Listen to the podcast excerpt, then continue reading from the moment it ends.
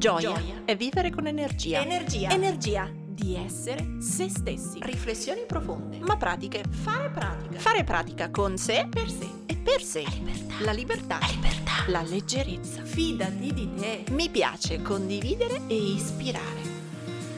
Ciao, sono Silvia del Corpo e la Mente, psicologa e psicoterapeuta. Qui metto tutto il mio spirito, i miei studi e la mia pratica per crescere insieme a te. Come? Un millimetro al giorno. Ciao, la puntata di oggi è una puntata seria. Parliamo di ansia, parliamo di pensieri un po' angoscianti e il collegamento tra ansia e ehm, il guardare continuamente le news dai giornali, dal telegiornale, dalla stampa, dai social. E quindi perché in questi ultimi anni tra pandemia, guerre, crisi varie siamo portati, tendenzialmente portati sempre tutti ad avere più ansia e mh, mm, come dire un'angoscia continua. Ora ho per voi 10 motivi, per cui non uno, ma 10 motivi per cui è possibile che l'ansia aumenti in questi periodi e soprattutto a seguito dell'esposizione delle news e poi anche però 10 consigli, 10 suggerimenti per cercare di fare concretamente qualcosa di pratico per venirne fuori e guardare questo periodo. Lo so, lo so, è un periodo lungo e dura da un po' e vorremmo che non fosse così, però proviamo a, come sempre, capire perché viviamo delle cose e poi a darci dei suggerimenti, dei consigli, delle azioni che possono in qualche modo guidarci. Quindi, cominciamo.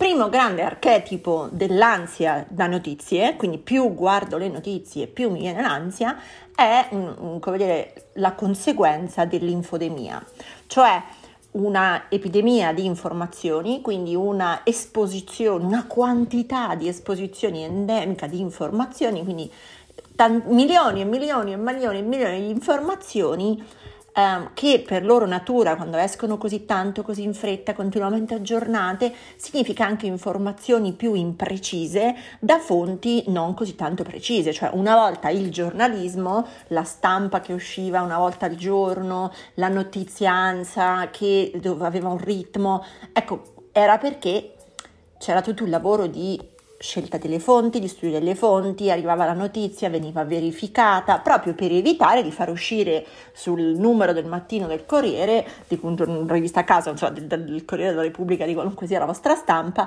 proprio per evitare di far uscire una notizia scorretta, imprecisa, che poi toccava correggere. Ecco, l'esposizione invece endemica alle informazioni e l'uso che se ne fa nei social significa che escono informazioni talmente tanto in velocità che fai uscire una notizia, fai uscire un titolo anche quando non è 100% verificato, quando sembra abbastanza vero o diventa notizia perché siccome l'ha detto un'altra giornata, un altro giornale, un altro profilo, un altro social, allora lo diciamo anche noi. Ecco, questa infodemia porta quindi a un aumento delle imprecisioni nelle news. Ci sono tantissimi frammenti di informazioni, veniamo esposti a tantissimi frammenti di informazioni la cui mm, qualità è sempre meno precisa.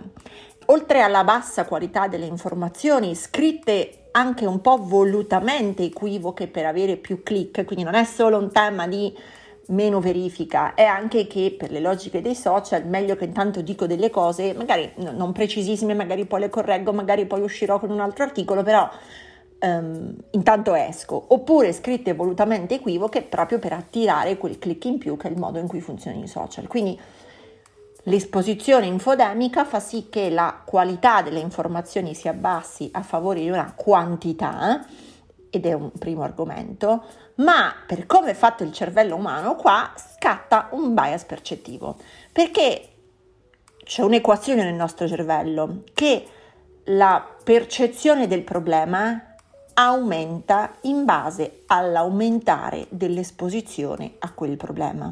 Cioè più mi parli di un tal problema, più la percezione personale di quel problema aumenta e vale anche viceversa, cioè meno sono esposta a quel problema, meno diminuisce la mia percezione. Faccio degli esempi, eh, come dire, quando si parla di... Mm, mi viene in mente... Mm, eh, non lo so, di una crisi finanziaria, tutti i giornali parlano di quello, ce l'abbiamo in mente, poi arriva ehm, l'alluvione in un'altra regione, tutti parlano di quello, poi arriva ehm, un altro tema su tutte le riviste, su tutta la stampa, su tutti i social, si parla di quello, quindi mi esponi continuamente a un tema e quel tema aumenta nella mia testa di volume, di percezione. E mi scordo quello di cui parlavamo fino al giorno prima. Ora, per esempio, parliamo tutti della guerra e guarda caso si sente parlare molto meno di contagi della pandemia, mentre fino all'altro ieri era il tema a cui eravamo continuamente esposti. Quindi, se l'infodemia ci dice che si abbassa la qualità delle informazioni e informazioni meno precise continuative e prolungate già ci possono far venire più ansia perché magari leggo più cose non del tutto vere, ma comunque l'ansia mi è già partita. Il secondo problema è che mi aumenta l'ansia perché più sono esposto a un tal problema, esposto in termini di messaggi informativi, e più aumenta la mia percezione di quel problema. E quando aumenta la gravità del problema, aumenta la percezione del problema, è chiaro che io non vivo più un'ansia ogni tanto quando me ne parlano, eh, vivo un'ansia tutti i santi giorni, più volte al giorno, in maniera eh, proporzionale a quanto mi espongo a quei social. Il terzo motivo per cui l'ansia è collegata un po' al parlare della guerra. Mettiamo guerra, ma valeva uguale anche per la pandemia. Anzi, ci sono le puntate 32 e 33 del, di questo podcast, se andate indietro, dove si parlava proprio di gestire l'ansia da pandemia. Quindi, se il vostro focus è l'ansia ancora collegata alla pandemia, scorrete la 32 e la 33 e troverete anche lì come gestire l'ansia, l'incertezza di quel tema. In questo caso noi la colleghiamo un po' di più all'ansia da guerra, ma giuro Ecco, vedrete che scorrendo questa puntata troverete che ci sono tantissime similitudini e il ragionamento si applica a entrambe le tematiche. Quindi um, questo terzo motivo per cui sale la, l'ansia all'aumentare dell'esposizione, delle news, del leggere, del guardare, vale sia per la pandemia che per la guerra ed è il tema più classico del contagio emotivo, cioè poiché abbiamo ognuno di noi nel nostro cervello una porzione di neuroni che si chiama neuroni a specchio, che hanno lo scopo di ecco, sono la sede dell'empatia, cioè hanno lo scopo di farci sentire empaticamente cosa prova l'altro, di specchiare cosa prova l'altro.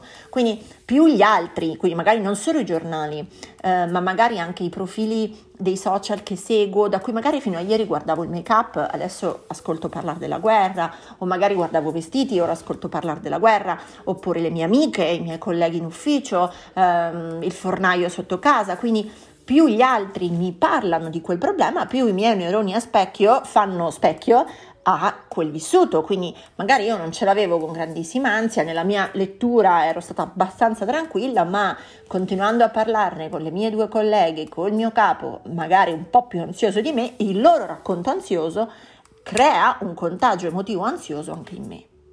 Quarto motivo per cui possiamo provare grande ansia nel guardare le news, guardare o leggere le news, è dovuto all'alta sensibilità. Chi di voi, e qui mi ci metto anch'io, ha un, tendenzialmente un tratto di alta sensibilità, è molto più probabile che abbia questa dinamica empatica anche solo per una foto. Io dico sempre non riesco ad andare al cinema o spesso non riesco ad andare alle mostre mh, fotografiche perché per me non è banale, per la mia sensibilità non è banale una, anche solo l'esposizione a una foto, quindi non è che ci deve essere il titolo, la descrizione o l'intero articolo. Per me scrollare eh, Instagram, Facebook è, è, un, come dire, è continuamente, se rimbalzo intorno a foto, mm, fatemi dire una parola, gravi, nella mia testa, cioè il mio cuore va in pezzi, la mia testa va in pezzi e mm, per me per me Silvia che ci ho lavorato non mi genera l'ansia, ma sento chiaramente la tristezza e il dolore. Magari un'altra persona che fa più fatica ad accedere alla tristezza e dolore sente solo il campanello d'allarme dell'ansia.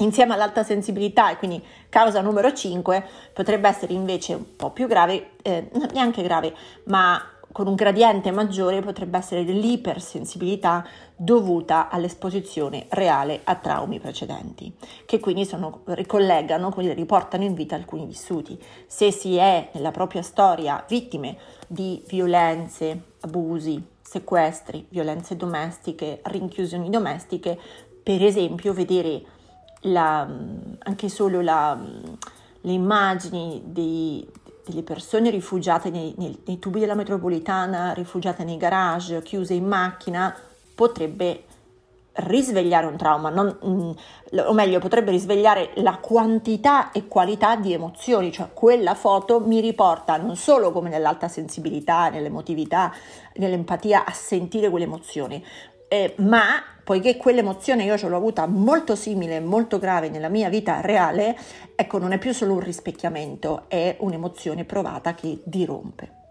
Allora, ricomincio. Infodemia e quindi esposizione a una quantità di informazioni meno precise e più ansiogene.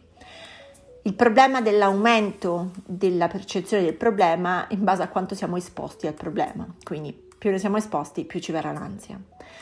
Il contagio emotivo è il terzo motivo, l'alta sensibilità è il quarto e l'esposizione, come dire, l'aver vissuto traumi precedenti reali. Poi ci sono altri motivi un pochino più mh, mm, ampi, non ampi, ma mm, un po' un ragionamento allargato, mettiamola così. Cosa significa? Per esempio, è possibile che per alcuni di noi la testa trovi ora dico la scusa, ma più che la scusa è l'argomento, come dire, trovi il capitolo in cui poter infilare un'altra angoscia che prova per un altro motivo. È come se la persona tendenzialmente sempre un po' angosciata, frustrata, ansiogena per qualunque altro motivo della sua vita, grazie a il grande tema di crisi pubblica, la pandemia, la guerra, possa trovare appunto un argomento, una causa, un, una, un, motivo che gli consenta di poter parlare dell'angoscia, di poter parlare della propria ansia e quindi in qualche modo di sfiatare, come usare una sorta di lepre, un specchietto, cioè riesco a spurgare un po' della mia angoscia che io avevo anche prima della guerra, avevo anche prima dell'ansia, ma riesco a parlarne di più, a sfogarla di più usando l'argomento dell'ansia e quindi più notizie guardo, più nella mia testa c'è nutrimento per quella mia angoscia precedente a quell'argomento, ma grazie a quell'argomento riesco a comunicarla di più. In, in fila con questo possono esserci persone di noi, e quindi vengo al settimo motivo, che hanno più facilmente un pensiero di tipo ossessivo, cioè quello che comincia con ma cosa succederà se puntini puntini. Magari io non ce l'ho per la guerra, magari ho questo tipo di pensiero un po' ossessivo per tanti aspetti. Cosa succede se a lavoro questa cosa non va bene? Cosa succede se mio marito bla bla? Cosa succede se i miei figli bla bla? Quindi continuamente penso di controllare la vita Mm, di controllare quello che mi capiterà se in anticipo v- valuto, costruisco tutte le alternative, ecco tutte le possibilità di cosa succederà per avere in anticipo un piano. Questa è la domanda, mettete, completate i puntini come volete, cosa succederà se puntini puntini, questa è la domanda ansiogena per eccellenza, perché cerca di predire, di prevedere l'imprevedibile. È una domanda come dire, paradossale, no? tipica del pensiero ossessivo. Um, in questo senso, grazie alla guerra, l'ansia di questo tipo, quindi la, il carattere, il tratto ossessivo di una persona, trova la sua masterclass, cioè chi ha, a prescindere dalla guerra, questa struttura di pensiero un po' più ossessiva, e tende a voler sempre controllare cosa succederà a sé, è chiaro che davanti a una guerra trova l'apoteosi degli eventi imprevedibili. Allora è chiaro che è una miccia che fa scattare tantissima ansia. Quindi è importante, molto importante, accorgersi quante volte al giorno caschiamo, scivoliamo dentro questo pensiero ossessivo. Questo è, come dire, importante anche senza la guerra, quante volte nella mia testa si forma questo tipo di domanda e quanto tempo, energia spendo per mantenere vivo questo pensiero durante la mia giornata, magari nella sfera familiare, nella sfera lavorativa, nella sfera dei soldi, ma se questo pensiero un po' più ossessivo è un mio tratto, è possibile che con la guerra appunto trovi la sua degna masterclass. Allora, è importante non incaponirsi con queste domande e infatti poi, come dire, all'interno dei suggerimenti ne troviamo un paio dedicati proprio a questo tipo di pensiero. Ora, chiudo con forse il tema più grande e anche più profondo di tutti questi. È possibile che la pandemia e la guerra creino così tanta ansia e così tanta angoscia in qualcuno perché ci mettono drammaticamente in contatto con il senso di finitezza dell'uomo, cioè con, con l'assoluto non controllo che l'uomo ha, che invece vorrebbe avere.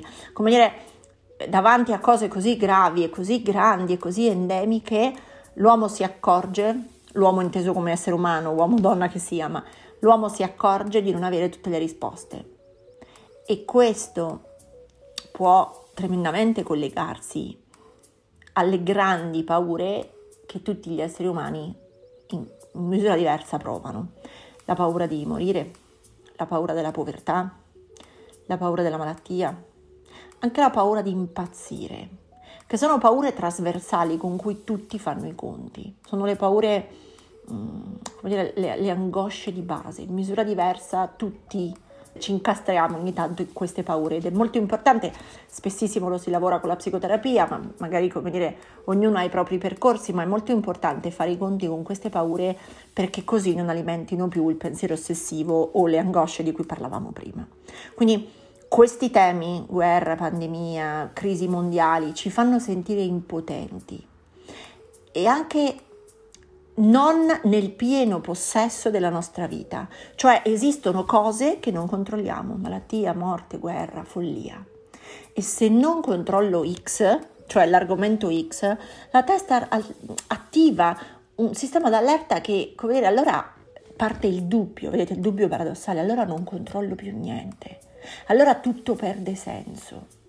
Ecco, su questo sempre vi consiglio la puntata 32 e 33 del podcast perché ne avevamo già parlato di questo non controllo più niente e quindi tornate pure là e ascoltate quei suggerimenti. Proviamo adesso ad andare avanti con altri suggerimenti più collegati a questo tema della guerra. Ma in realtà forse vale un po' per tutti i grandi motivi che ci mettono ansia. Suggerimenti più spiccioli e più pratici e se mi avete seguito su Instagram, canale Il Corpo e Mente, lo sapete già maggiore il grado di ansia che sentite, di angoscia che sentite e minore deve essere l'esposizione alle news, ai social, al giornale. Se in casa vostra guardano il telegiornale la sera, chiedete che lo guardino in un'altra ora o cenate per questi giorni altre, cioè, in un'altra stanza, in un'altra ora. Cioè maggiore il vostro livello di sensibilità e di esposizione, mh, mm, come dire, ansiogena e minore devono essere l'accesso alle mail. Quindi non news in nessun modo, soprattutto per quelle persone che più di tutti sentono ansia e angoscia o hanno alta sensibilità o ipersensibilità. Una versione un po' più piccolina potrebbe essere bene, guardatevi le news 10-15 minuti al giorno, um, sceglietevi una fascia oraria in cui siete bene o male tranquilli, quindi no, magari la sera prima di andare a dormire come ultimissima cosa nel letto mi guardo giusto una scarrellata di video e news sulla guerra perché è chiaro che poi guarderò un'ora, chiuderò la luce, andrò a dormire e la notte i mostri mi rivedo e la mattina mi sveglio con un botto di ansia, quindi No news, se il vostro livello di ansia e di sensibilità è molto alto, 10 minuti al giorno, cioè il vostro mm, dire, livello di sensibilità è già abbastanza alto, ma ancora tollerate una finestra piccola con fonti vere, perché più mi appoggio a fonti vere e meno rischio quella, quella cosa dell'infodemia, delle informazioni di bassa qualità pubblicate solo per avere click o solo per fare volume. Terza opzione, un po' più abbondante, cioè tenetevi pure mh, mm, il cellulare con le news di tutti i social che volete, ma magari mettete il fly mode o comunque toglietevi il cellulare nelle ore serali e nelle prime ore del mattino. Quindi no all'esposizione dei social la sera tardi, per quello che dicevamo prima, e al momento del risveglio, nella prima ora, altrimenti il cervello prova questo livello di ansia, di esposizione, non so, dalla, dalle 7 del mattino alle 8 e mezzo e ha settato la carica ansiogena della giornata. Meglio allora che dedicate la pausa pranzo, così poi tra il tran tran del pomeriggio, bene o male, eh, avrà un impatto, un'influenza minore, cioè per meno ore con un'esposizione minore. Quindi assolutamente io questo lo prescriverei a tutti, fly mode mattina e sera. Quarta opzione potrebbe essere, soprattutto se avete dei contesti specifici in cui si parla tanto della guerra, per esempio nel gruppo di amici, nella chat dei colleghi, la sera a tavola in famiglia, potrebbe proprio essere un sanissimo accordo che io chiamo no war talk, cioè non parlare della guerra. Um, nel mondo della terapia breve strategica si chiama congiura del silenzio, quindi i membri di una famiglia, per esempio, congiurano che appunto dire, promettono che resteranno in silenzio su quel tema. È un modo per preservare le energie e far sì che la famiglia, per esempio, non si intossichi tutto il giorno a parlare di quel tema. Allora, trasformiamolo in no war talk, nel senso non parlare della guerra, per esempio, in famiglia o non parlare della guerra a tavola durante i pasti o appunto prescrivere il no war talk nel gruppo di amici, nella chat degli amici, di non far girare continuamente link di mh, mm, qualunque tipo, dalla beneficenza all'ultima news, al video appena trovato, al reel dell'amico. Ecco, fare una scelta di preservare un campo, un contesto da quel tipo di argomento. Quinto suggerimento, mh, che è forse una via di mezzo, cioè se non voglio fare un world talk totale, posso pensare di fare dire, un accordo con magari la mia famiglia o il gruppo di amici o il gruppo di colleghi e ci diamo, non so, 30 minuti ogni giorno per parlare di quel tema, di quella guerra, della pandemia, ne parliamo di quello, ci si sfoga, bla bla, ognuno dice quello che ha visto, l'immagine più brutta che ha visto nella giornata, oh, ma tu hai visto quel video, hai letto quel giornale, ci si sfoga fine. Quando suona la sveglia dopo 30 minuti, zip, basta, non se ne parla più. E la cena, il dopo cena oppure gli orari lavorativi ehm, si è costretti a trovare altri argomenti. Allora, No War Talk è totale, non si può mai parlare di quell'argomento, mentre con l'accordo dei 30 minuti eh, non se ne parla mai, tranne in quei 30 minuti. Se in famiglia siete 6 persone, magari datevi tre, più di 30 minuti, ne date 45, in modo tale che dire, ognuno abbia almeno 5 minuti, regolate voi, però il messaggio è create una finestra precisa, con un timer, con una sveglia che suona, che vi dice che quella è la finestra per parlarne. Tutto il resto deve essere dedicato ad altro argomento, così che non vi intossicate tutto il giorno con quel tema e quel tipo di ansia. Ora, se qualcuno di voi sta, sta, per pensare, e me l'ha anche scritto su Instagram, eh, ma io non ci riesco proprio a non guardarli, a non guardare le notizie, a non cercare notizie su quel tema, ecco, anche questo, guardare, è un modo mh, paradossale di cercare di sfogare l'ansia. In realtà più guardo più me ne viene. E quindi sarò un po' cinica, ma ti do una notizia.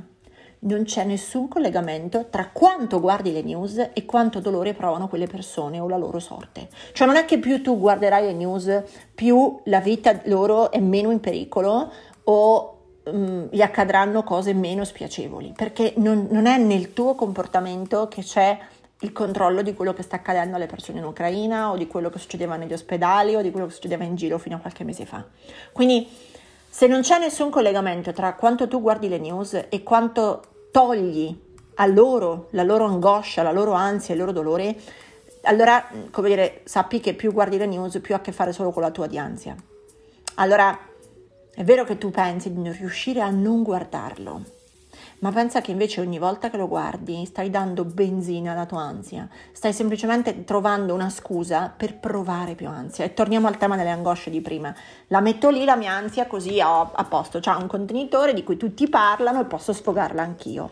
Allora, se è vero che non riesci a non guardarlo, io lo capisco, vale per te la regola dei 10 minuti al giorno, dei 30 minuti per parlarne, cioè datti un confine temporale, autorizzati a parlarne o a cercarlo, a guardarle in quel frangente e poi educati a starne fuori, perché starai fuori dalle news e imparerai a stare fuori dalla tua stessa ansia.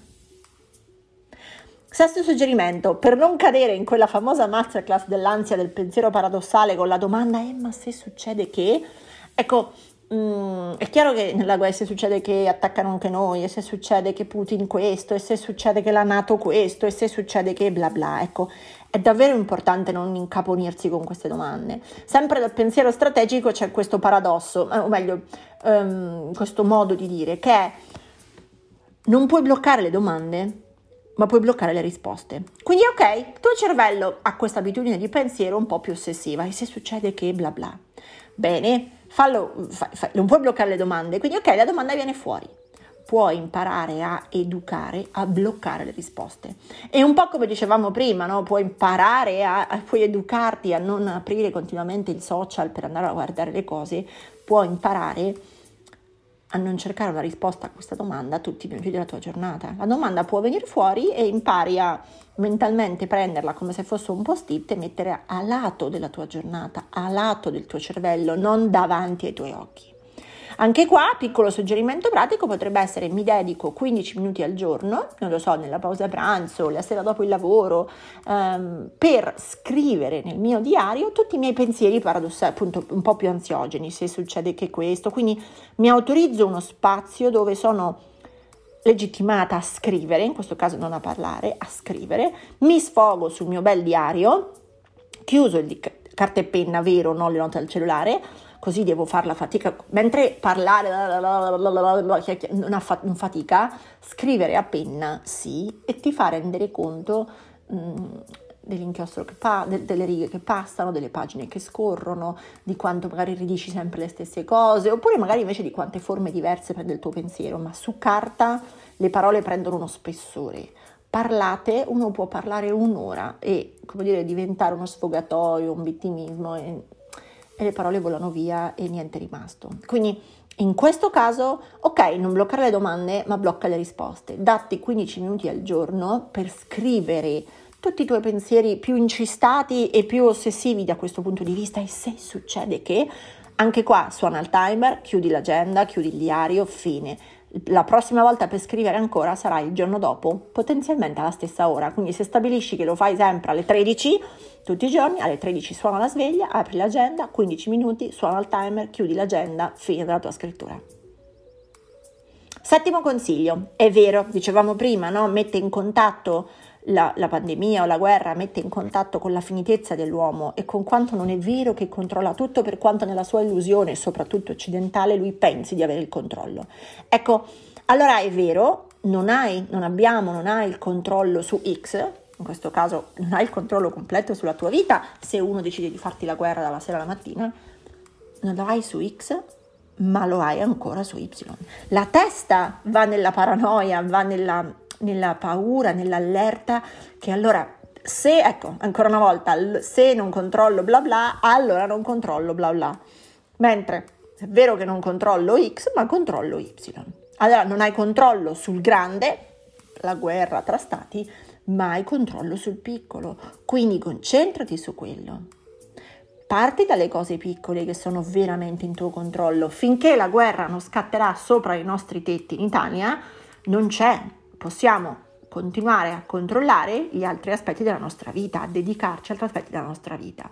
E questo mi fa andare al consiglio numero 8, porta avanti con dignità quello che fai normalmente, perché è vero che sembra il non senso appunto generato dalla nostra limitatezza, ma in realtà è proprio facendo quello che fai quotidianamente con dignità che restituisci come dire, spessore alla tua giornata e senso, cioè non è vero che sei impotente in tutto, perché se non controlli niente sei impotente in tutto.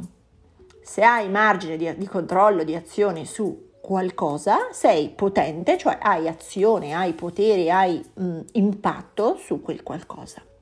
Allora dai dignità a quello che fai normalmente perché il modo per restare radicati nella propria vita è non impazzire dietro a e se succede che o dietro al senso di impotenza. 9 sempre sul senso dell'impotenza, se vuoi essere utile e sentirti meno impotente rispetto al dolore di quelle persone, non è guardando i social che troverai la soluzione. Quindi, piuttosto, impegnati attivamente nella beneficenza, nel volontariato, informati in quale farmacie puoi lasciare i farmaci che verranno inviati in Ucraina, mm, porta eh, nelle parrocchie, ci sono ormai tantissime organizzazioni che stanno raccogliendo aiuti umanitari da inviare là, manda soldi, manda oggetti, in, ecco, spendi il tuo tempo allora per cercare dove nel tuo comune, nel tuo paese, nella tua città puoi reperire il materiale che serve, portarlo, dedica il tuo tempo a uscire di casa, a fare la spesa per queste persone, a inviarla, dedica il tuo tempo attivo di un pomeriggio, di un weekend per cercare la onlus più vicina. Lo so che mm, è una cosa abbastanza spiacevole, fare un bonifico da 100 euro ci fa sentire che abbiamo dato una mano, ma non è che ci fa sentire meno impotenti. Mentre concretamente andare in parrocchia a fare gli scatoloni che vanno nei tir è una mano. Partecipare alle catene di montaggio, l'ho viste sia nelle chiese di Roma che di Milano, di chi dei centri più grossi che stanno raccogliendo aiuti umanitari, vuol dire andare lì alle, not- alle 3 del mattino, alle 4 del mattino a impacchettare scatoloni che poi vengono messi nei tir. Allora hai l'ansia, vuoi sentirti più utile, vuoi sentirti che stai facendo qualcosa per queste persone? Ecco, datti da fare.